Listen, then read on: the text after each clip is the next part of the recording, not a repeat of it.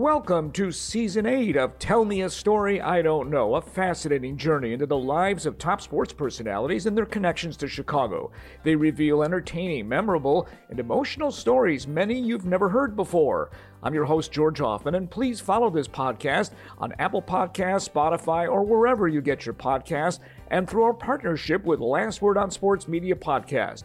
Tell Me a Story I Don't Know is proudly sponsored by Mr. Duct, Chicagoland's premier comprehensive air duct cleaning and ventilation for residential and commercial properties. Their motto is simple they're upfront and honest. Find them on the web at MrDuctCleaning.com. This week we feature the best of Season 8, Part 2. What I used to hear was the people who understood what we were doing would say, I get in my car after work and all I want to do is scream at the idiots I work with every day because I'm thinking, oh my God, I'm with JD, but it's national. I got to talk about so many different things. And I'm just pacing the hallways, something I normally don't do. Baseball was the vehicle that got me to a point where I started to make a name for myself. So I wanted to use those two things to try to get back to the community to help in those areas. But there's a lot of detractors in your life. Some people literally want to lay in the road, and some people want to destroy your career. It's just that's what it is. I mean, obviously, very fortunate to work for the Chicago Bulls and win three championships um, as being part of that organization. I was the only guy that ever played for him, was a captain for him, became a graduate assistant for him, and then worked for him. And what a season it was, replete with such a wide range of intriguing guests. We had two broadcasters, two former major leaguers, a college football coach, and a baseball marketing executive. But we start with a couple of sports radio veterans. Dan Bernstein has been a staple at WSCR The Score in Chicago since 1995, and for 17 years was paired with the mercurial Terry Boers. It was an extremely successful match that Bernstein went into depth about.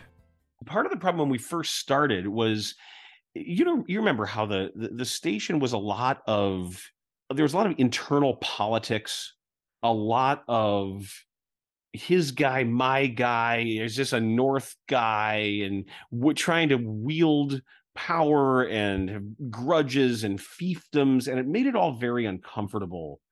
When it happened, there was a lot of ill will because these partnerships got blown up and reconstituted. Yeah.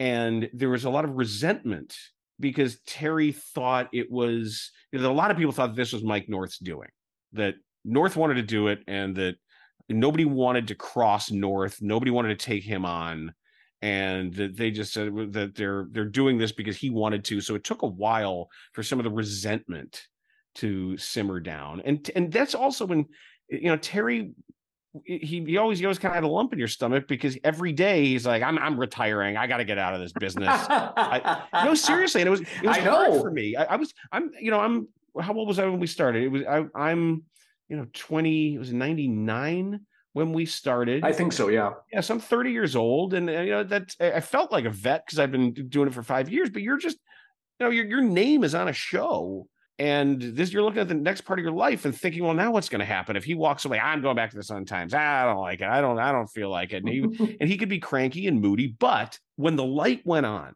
it never mattered he could be bitching about everything. He could be in terrible pain. He could have a stomach virus. But the the moment that that red light went on, he was Terry and quick and funny and ready to go for for four hours.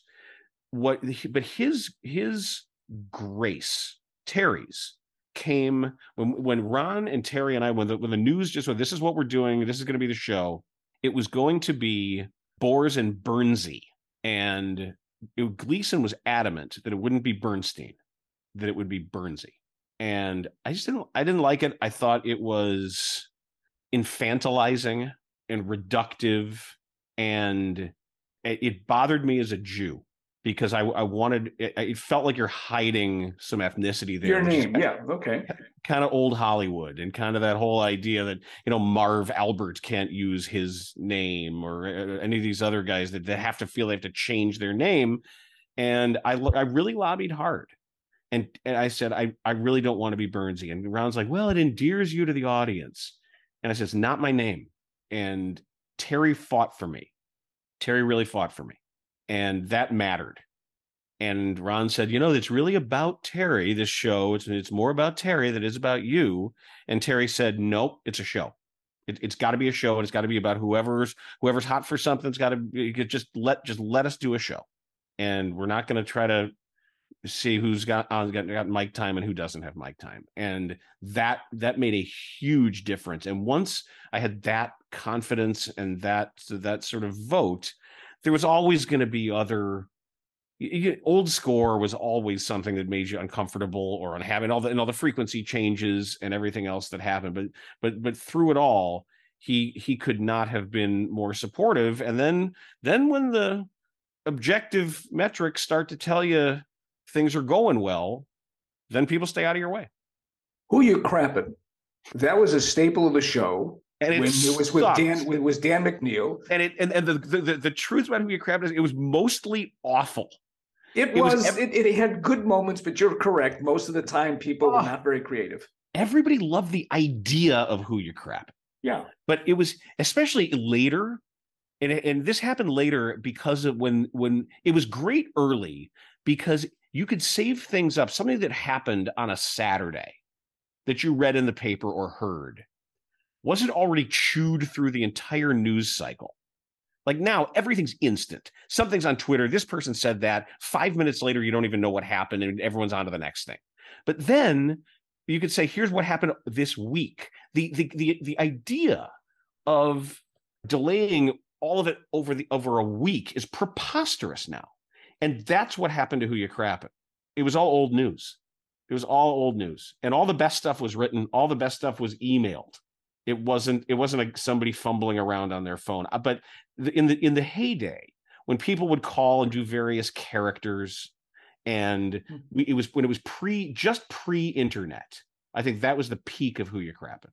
The show was entertaining and it was also contentious. And by contentious, the two of you were not very patient with callers, particularly you, who used to scream at them. And I mean, you used to scream at them. Well, that was the bit. And that was a bit? Yeah, that was the idea. We we were we were the assholes. And people coming the timing when people said that I would what I used to hear was the people who understood what we were doing would say, I get in my car after work and all I want to do is scream at the idiots I work with every day. And he said, You get to do that. He said, How much fun is it you actually get? Like, I get to, I got to break the social contract because of the distance that the phone line provided.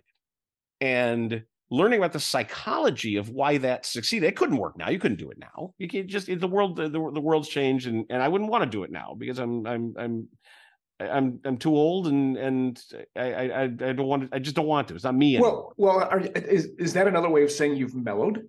Oh, totally. I mean, I think it's natural. I think it's an absolutely fair question. Yeah.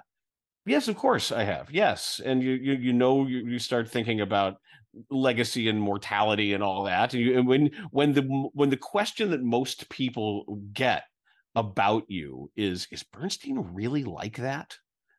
And half the time I'd say, tell him I am, don't ruin the bit. You know, let him let him let, let me wear the black hat, let him think I'm a villain in the whole thing.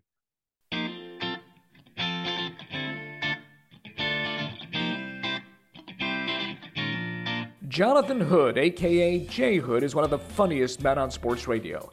Now paired with David Kaplan on mornings at ESPN 1000 in Chicago, Hood has fashioned a diverse career, including play by play and podcast. He was also paired with the late and revered Jeff Dickerson on one of ESPN's national shows. Hood discusses their relationship and a particular show you'll never forget. The whole overarching point about this business is to have fun with it.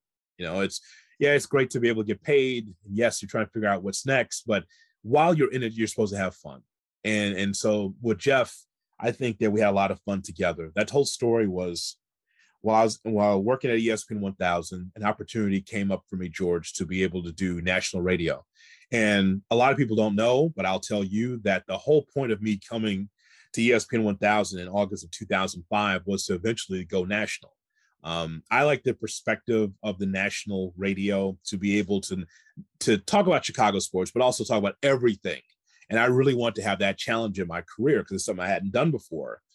And so to come to find out that uh, JD needed a uh, a partner for a new show that they were going to have on Saturday nights.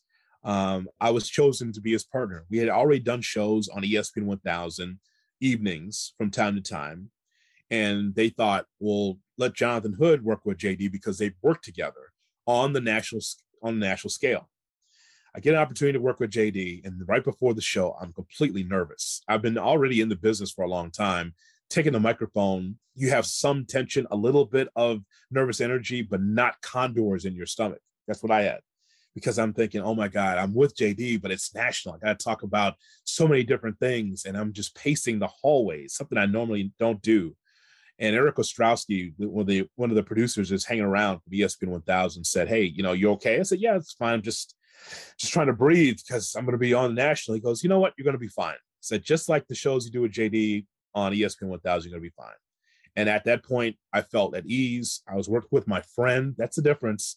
Not just some guy. I worked with my friend, and we were able to do five solid years, and we're the second longest uh, second longest tenured show on ESPN radio for about four years straight uh, after Mike and Mike because we were on consistently on Saturdays and Sundays.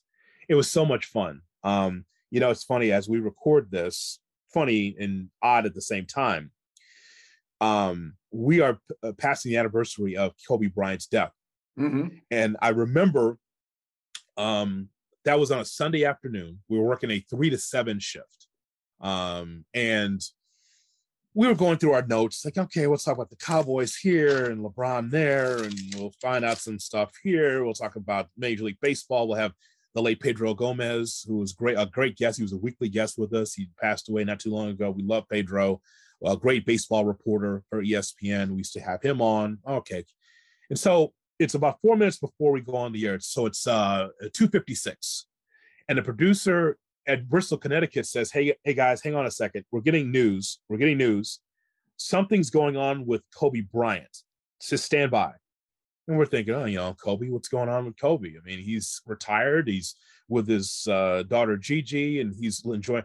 Three minutes left, guys. We hear there's a plane. There's a helicopter. Kobe was in a plane. The plane went down. The helicopter went down. Stand by we're getting more information. I'm thinking, wait, the you know, hold, hold on a second. Kobe Bryant is in a helicopter. What's going on? And JD and I are saying, okay, so what's the news, guys? Two minutes. Uh, the plane went down. Uh, Kobe Bryant and his whole family were in the helicopter. It went down. There's casual casualties. Stand by. Okay, so now we're panicking. Like, okay, we're going online, see if there's any information. Guys, one minute, 60 seconds here. Uh, Kobe's copter went down. Uh, we believe that his family was in it, uh, maybe some of the Laker players. 30 seconds. And I'm, we're thinking, and I'm, we're saying, okay, so what do we lead with? Is it, is it still the Cowboys? Is it still LeBron? Uh, guys, 10 seconds. We just got word uh, Kobe died with his family in the helicopter. Five, four, wow. three, two, go. And we're looking, and you know, JD and I are looking at each other, and you know, JD is solid as a rock. He gets the information, takes takes a deep breath, and says, "Ladies and gentlemen, welcome to ESPN Radio with Jonathan Hood. I'm Jeff Dickerson on Dickerson and Hood. We just found out word from ESPN that Kobe Bryant has passed away, and I'm a mess. I'm a mess. I'm just and so he throws it to me, and I don't know what I said, George, but it it probably wasn't English. I don't know what I said. This is coast to coast national radio on an afternoon in which we thought we are going to talk about the Cowboys or some other nonsense. We come to find out that an icon has just died. And if you remember that time, George, the, the story was very sketchy. Was it his family? Was it Laker players? What was going on? And of yeah. course, we found out what it was. But the idea that you have a minute to go and the producer says, no matter what, you got to go because Kobe's died, go. But the thing I always will always resonate with me is that um, JD was a rock, and he was he was steady uh, given that news. And I don't know what I said, but I just have to give my partner so much credit for that because that was a daunting task to get on the microphone and start having memories of Kobe Bryant, and he just died within seconds of going on the air. Right, Jim Boeheim, the legendary coach of Syracuse, uh, with us uh, on Dickerson and Hood as we remember Kobe Bryant, who was among Jonathan uh, five killed today in a helicopter crash uh, outside of Los Angeles. Yeah, the fierce competitor. We're hearing stories about Kobe, and again, it's something that you and I could both watch. But when you're right there at courtside, when you have a one-on-one relationship with Kobe, it's um, it's a different perspective. We did that show for four hours Jim Boeheim and Jalen Rose and so many other guests came on. But that was quite a memorable show. But I just I tell that story to just tell you how strong JD was. Uh, strong to support his wife through her cancer bout, and strong to and defiant to the end. He said in hospice to me, he said, um, he said, These doctors don't know me, George. They said, he says, These doctors don't know me. He goes, If I could just get to, I just can get to uh to Christmas, you know, I think I'll be okay. And he got to Christmas, and a few days later, he passed away. When's the last time you had your air ducts cleaned? Here's the best solution Mr. Duct, a name Chicagoland has trusted for over 20 years. They work on your furnaces, air conditioners, and do repairs, maintenance, and installations. In other words, they're your all around company for air quality choice and more. Mr. Duct provides on site commercial ventilation cleaning estimates. You'd be hard pressed to find better. So give them a call at 888 4 Mr. Duct. That's 888 467 3828. And Mr. Duct is the right choice to clean your residential dryer vents. They do a full inspection to make sure your dryers are running properly. Mr. Duct works with schools, health facilities, and office buildings to make sure you're breathing clean air. Their testimonials are endless, and with good reason. So don't think twice when you're ready to work on air ducts, dry vents, and so much more. Just think Mr. Duct, 888 for Mr. Duct. That's 888 467 3828. And find them on the web at MrDuctCleaning.com.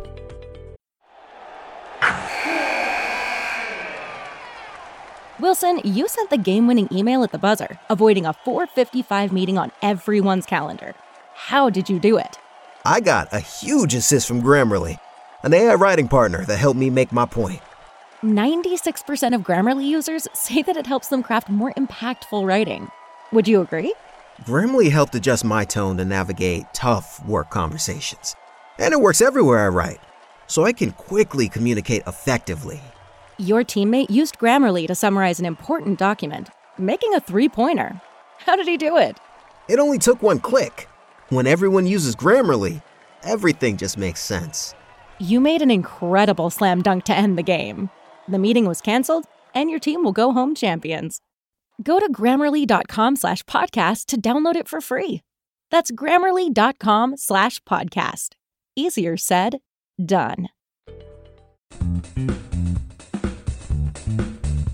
Curtis Granderson was a major league star. He spent 16 seasons in the big leagues, clubbing 344 homers for seven teams, none of which were his hometown teams, the Cubs and the White Sox. But more importantly, Granderson has spent valuable time being involved in many off field projects, including being the president of the Players Alliance.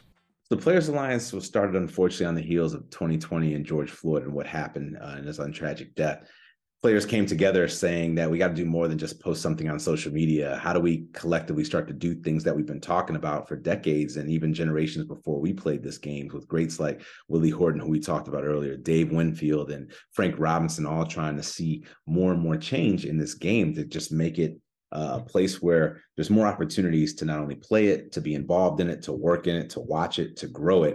And that's where the Players Alliance was started founding board member Edwin Jackson serves as one of our uh, board members. Uh, Vice Chair CC Sabathia and I serve as the board chair for the Players Alliance. And we've been doing a lot of different things across baseball, both domestically and internationally, just trying to continue to be in that space to help players continue to grow their platforms of different things they're doing, provide opportunities for the younger generation going, and then also being there as mentors and motivators for the next generation of players that are going to college or have just recently been drafted or are about to make their debuts into the major leagues. So they have a little bit of knowledge to allow themselves to stick and stick around for a very long period of time. You also established the uh, Baseball and Educational Academy. And I know that you're well aware the number of um, African Americans in Major League Baseball has really, really dwindled decided, decidedly over the last, gosh, I'd say 30 years. I know Kenny Williams has tried hard with the ACES program, but you're also involved at the grassroots level. You know, it's interesting. You know, it's unfortunate that we saw the numbers that we did this opening day season. I think there were six major league teams that opened without an African American player on the team. And last year in the World Series, we had two teams that played each without an African American player on the team. So, especially from where the game was to where it is now, you have to start looking at okay, why is that happening? Because there are a lot of kids that are playing at a young level, but they drop off drastically between the ages of 12 and 13. I think it's almost in between the ages of 6 and 12, kids of all races, all ethnicities throughout the United States play at a clip of about 3 point, I want to say 6 million kids play in that age group. As soon as we go to 13, from 13 to 18, that number drops by about 2 million. And now we have to start figuring out why that is. So, are there other interests? Absolutely. There are things now more popular than they used to be ever before. But we also run into a space where the older you get, the more the only opportunities you have to play is you have to pay. And if you just want to play the game, even not at a high level, a lot of those opportunities have been taken away or are no longer there for you. Pricing of these situations are very difficult. It's to the point now where I have some family friends that have told me they're thinking about getting an RV for their children to play travel baseball because it makes more sense for them price wise to do that than going to all these tournaments and paying for all these hotels and doing it week after week after week, plus the registration fees and all the equipment. And as my kid continues to get older or the regulations change, the bat that I had last year, I can't use it this year. There's all these different things that are going into it that start to price you out of the game, and especially kids of color. So through the Players Alliance, through CBA, we just want to continue to provide opportunities for you to stay in the game if you want to play the game. And I think that's one of the things that we have to remind ourselves of. If you want to play the game, doesn't mean it has to be at the high level. You should still have an opportunity to play this game. Tell me also about the Grandkids Foundation in your name.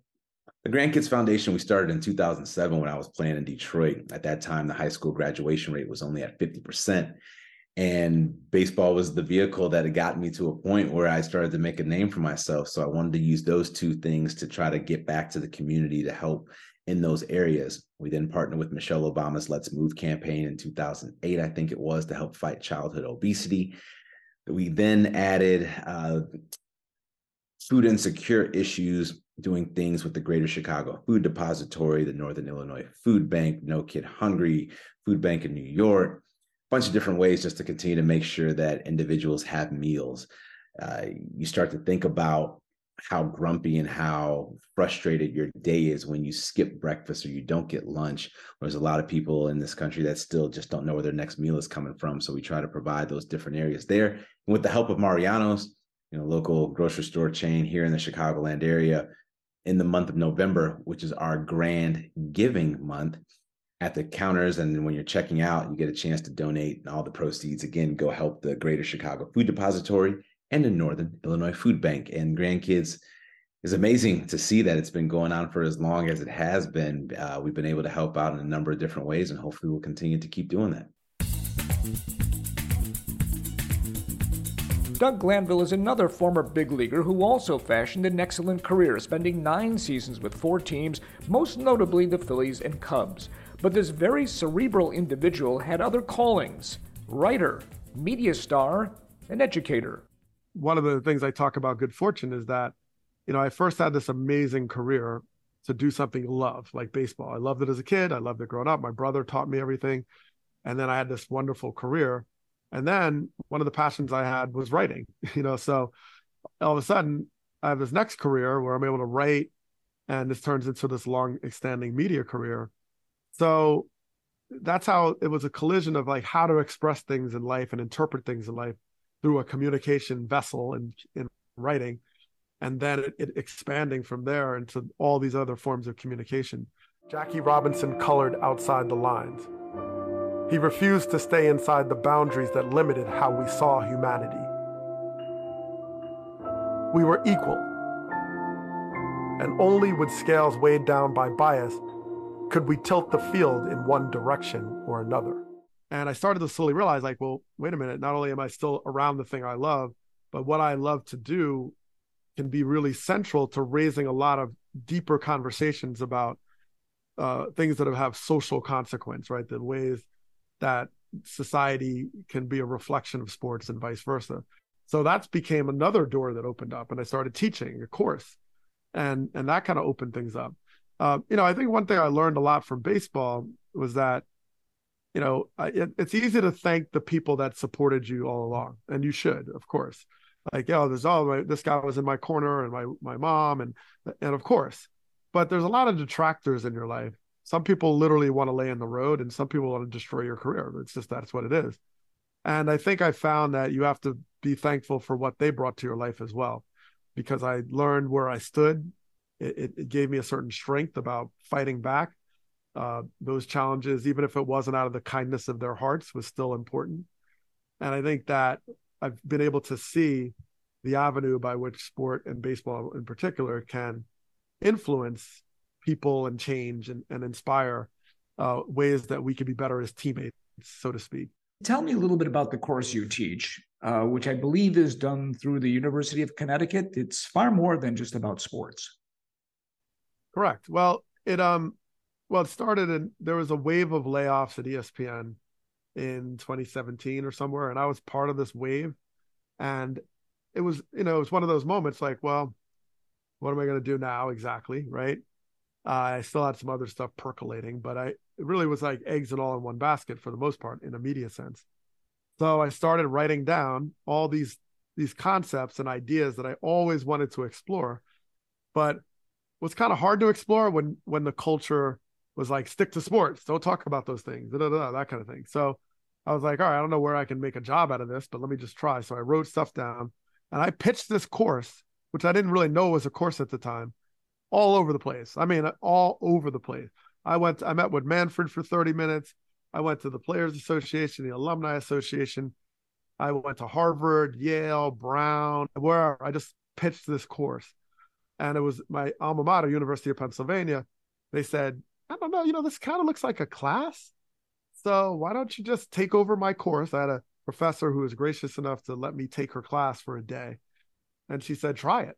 So I did and it went really well. They hired me. I taught for that semester. It was kind of a far commute. I love my alma mater, but I was, you know, three hours away by train or four hours. So I moved it to Yale, where I had a friend teaching in the political science department.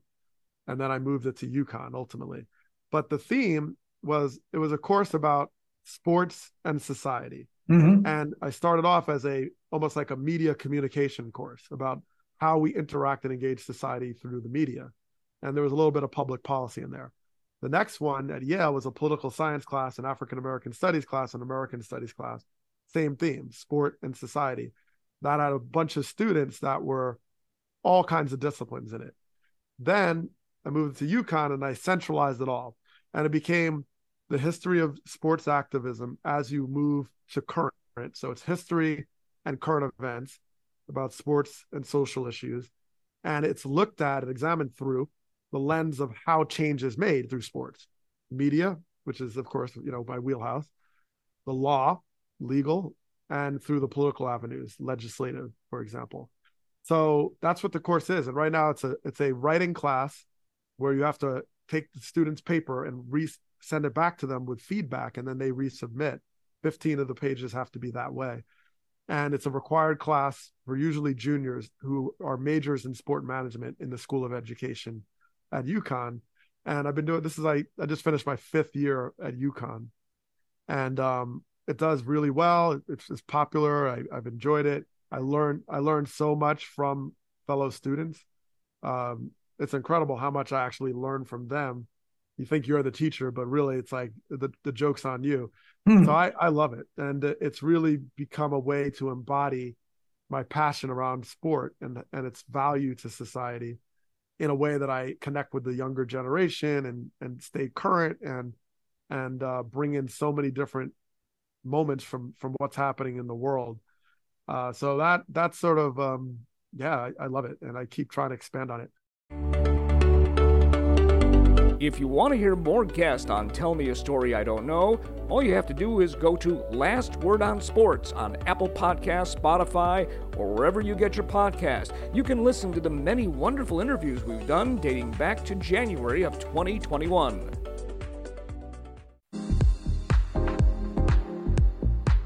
We resume with the best of season 8, part 2 on Tell Me a Story I Don't Know. The name Brooks Boyer may not be familiar to people outside Chicago unless you happen to be a college basketball fan. In the early 90s, he was captain of Notre Dame's team. But the longtime marketing director of the Chicago White Sox was also part of the Bulls organization and recalled a story that included the GOAT. You will remember this vividly. Michael Jordan returns to the Chicago Bulls to a lot of fanfare in, in 1995. I was scheduled to play in a, a, a championship game for the uh, Chicago Park District basketball, whatever it was, whatever league that was. And my teammates and I decided to forfeit so we could watch Jordan return to play against the uh, against the Indiana Pacers. The last five minutes and 34 seconds since Michael Jordan made his return after that nine-minute stint in the first quarter with Michael back on the floor. Pacers with a 15-3 advantage. Jordan still looking for his first field goal. And it is. Michael Jordan. If you can take yourself back to 1996, uh, Jordan completes that mission of winning a championship after coming back from playing baseball. And everyone remembers, or everyone has at least seen the photo of Michael Jordan laying on the, the, the ground in, in in what appears to be the training room. It actually was the training room of, of the United Center. Some people may think it was just the locker room. But after winning, Jordan comes down and and and into the locker room and has you know a, a, you know obviously a ton of emotion coming off the loss of his father, uh, bringing the Bulls back to to to where everyone expected them to be and I handed him his bottle of champagne as he walked in because I had executed the champagne deal for the Bulls if they were to win the championship of, of what champagne was going to go into the locker room. So I handed it to him. He set it into his locker and, and proceeded to walk into the training room where he had this very emotional moment that was was was captured on film. Mm-hmm. Uh, I think I was one of only maybe five people that happened to be in the room uh, to to to see that, and and it was uh, obviously very fortunate to work for the Chicago Bulls and win three championships um, as being part of that organization. Uh, but that's that's clearly something I'll never forget. Uh, seeing the emotion of of the greatest player that's ever walked on the planet uh, in winning a winning a championship. That that that's something that will always uh, stay with me. What was it like working with him, or did you ever work with him directly? Oh yeah, yeah. we we had to. Um, you know, with with my role within the within the Bulls, uh, you know, there were a number of things that we had to do. He was he was always very gracious with his with his time. Um, he was he he got pulled in so many different directions, and you know he really understood uh, the importance he had to the game and and and respected the fans. And and and you know you see nowadays it's just a it's a different world. Uh you know guys have load management days. Guys don't play in all the exhibition games.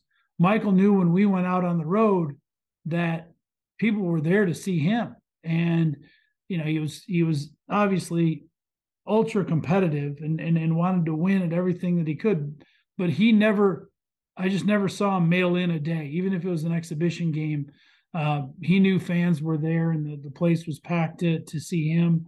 And and he just delivered day after day after day. So, you know, I, I saw him be pulled in a in a million different directions. And and now that I've been in the industry, you know, for for so long, um, I, I marvel at his understanding of his place and his importance in you know in the NBA and in sports and in Chicago and you know how the guy just never mailed it in a single day and and and did everything uh, for for fans, did everything for the organization, and really was available whenever we needed him. And and and I just give him so much kudos uh, for for being that way. I was new to the industry, so I didn't know any different.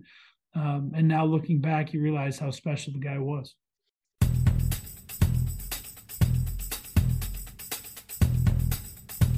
How does one become a successful college football coach? Probably being a football junkie, and such is the case with Bret Bielema, head coach at the University of Illinois.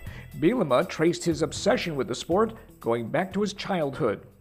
My older brother Bart was a really good high school football player, uh, and and you know I kind of idolized him growing up, and and watching him and his teammates and his classmates uh, have success and what football did for them. I followed him down the wrestling path as well, and then my sister was actually a really good track athlete. She ran track at Illinois State. So I was kind of around athletics. Uh, really, the first athletic event I was really involved in was a swimming team, the Prophetstown Piranhas, uh, and uh, uh, became really intrigued by competition. I think one of the things I remember early on in my life is I always wanted to go play with my older brothers and my older siblings, and no matter what the situation, I wanted to be involved. And I think that really kind of gave grassroots to the competitive level that I have today. And and, and have really had throughout my entire playing and coaching career. Prophetstown is much closer to Iowa than Illinois, so you were heavily recruited by the legendary Iowa coach Hayden Fry. Yeah, I wouldn't say recruited too heavily. I recruited him. Um, oh, I, I, I uh, uh, came from a small town. Prophetstown was a, a really small uh, school, two-way high school that um, you know we we had good athletics and a good program. I was a good student, but I actually ended up walking on at the University of Iowa. I always say Illinois never offered me, but nobody else did either. I ended up uh, being, uh, in my opinion, an under recruited, underdeveloped uh, player that found an opportunity at the University of Iowa and gravitated to that. Uh, went there, walked on, earned a scholarship, became a multi year starter. Had a wonderful NFL career. I was with the Seahawks for seven days before they decided to cut me, um, and that really that was the catalyst that drove me to Hayden Fry offered me an opportunity to start coaching for him, and that, that that's really where it all began. Well, what did you learn from Coach Fry that sent you to the next level? You know, uh, Coach was a player's coach. I remember, you know, as a defensive player and his on his roster, he really never coached us up that much, but he was a great motivator. I would, I remember getting out of team meetings on Friday night and be ready to run through a brick wall for him. Um, he was a player's coach, highly motivated, uh, and really gave me a taste for what I wanted to become. And then uh, you know, I was able to stay there and work for him. Uh, I was very few, very fortunate. To my knowledge, I was the only guy that ever played for him, was a captain for him, became a graduate assistant for him, and then worked for him. Um, he had a lot of former players that found their way through the system, but there were breaks in that. I was the only one that kind of went through the whole system, and uh, I still carry a note in my my briefcase today that uh, was a note he gave me when he retired, and, and he basically said, uh, uh, uh, he always used to spell my name Brett with two T's. Well, it only has one, and his his expression was the reason he always spelled it with two T's is because he knew I always kicked, kicked a little bit of butt. Um, and huh. he put a little note in there that said, "Be prepared for the moment to be the head coach that you're going to be, uh, and don't be surprised when you get there." And that that was a really defining moment for me. I had just lost him as my head coach, my mentor. Didn't really even have a job, but Kirk Ferentz retained me, and I learned a lot of things through Kirk, but then I went and worked for Bill Snyder at Kansas State, who had also been a legacy of Coach Fry. And then I ultimately went to the University of Wisconsin with Barry Alvarez, who had also been a legacy under Coach Fry. He was his linebacker coach. So my four biggest mentors in the college profession all came out of that Hayden Fry tree. And it's fun now for me. I've had a number of guys that have gone on become head coaches out of the coaching tree that I've established. And it's kind of you see a lot of those same similarities, and that's a lot of fun. You mentioned Bill Belichick and going to work with him with the New England Patriots. You actually won a Super Bowl. And this, by the way, for people who don't know this, was before Tom Brady. Tell me a story I don't know. What it was like to work with Belichick.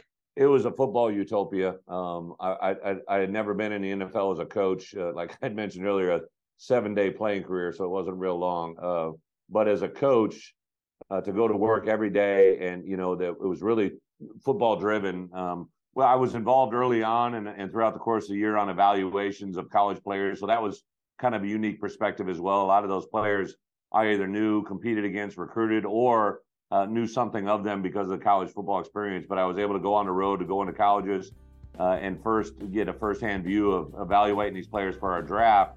But the more time I spent in New England and the more I got involved with Coach Belichick and the, and the staff, he gave me a lot of special assignments, a lot of unique opportunities to kind of learn the game uh, from the NFL point of view, which is really uh, quite a bit different than the college world, but also very similar in certain ways. Uh, we're around a lot of great players, as you mentioned. Tom uh, was able to coach defensive uh, uh, players at the highest level and, and and and basically have great success. We won a Super Bowl my first year there, but also developed relationships that to this day reward us here at the University of Illinois. My great thanks to Dan Bernstein, Jonathan Hood, Curtis Granderson, Doug Glanville, Brooks Boyer, and Bret Bielema for those wonderful stories. And my thanks as always to the people behind the scenes that help make this wonderful podcast possible. TJ Reeves for putting us on the map, Will Hatzel for his crafty editing, Nick Tochi for our wonderful graphics, and to our new partner, Last Word on Sports. And to our presenting sponsor, Mr. Duct. You can find them at MrDuctCleaning.com. Tune in next time when we begin season 9 of Tell Me a Story I Don't Know. I'm George Hoffman, and that's all she wrote.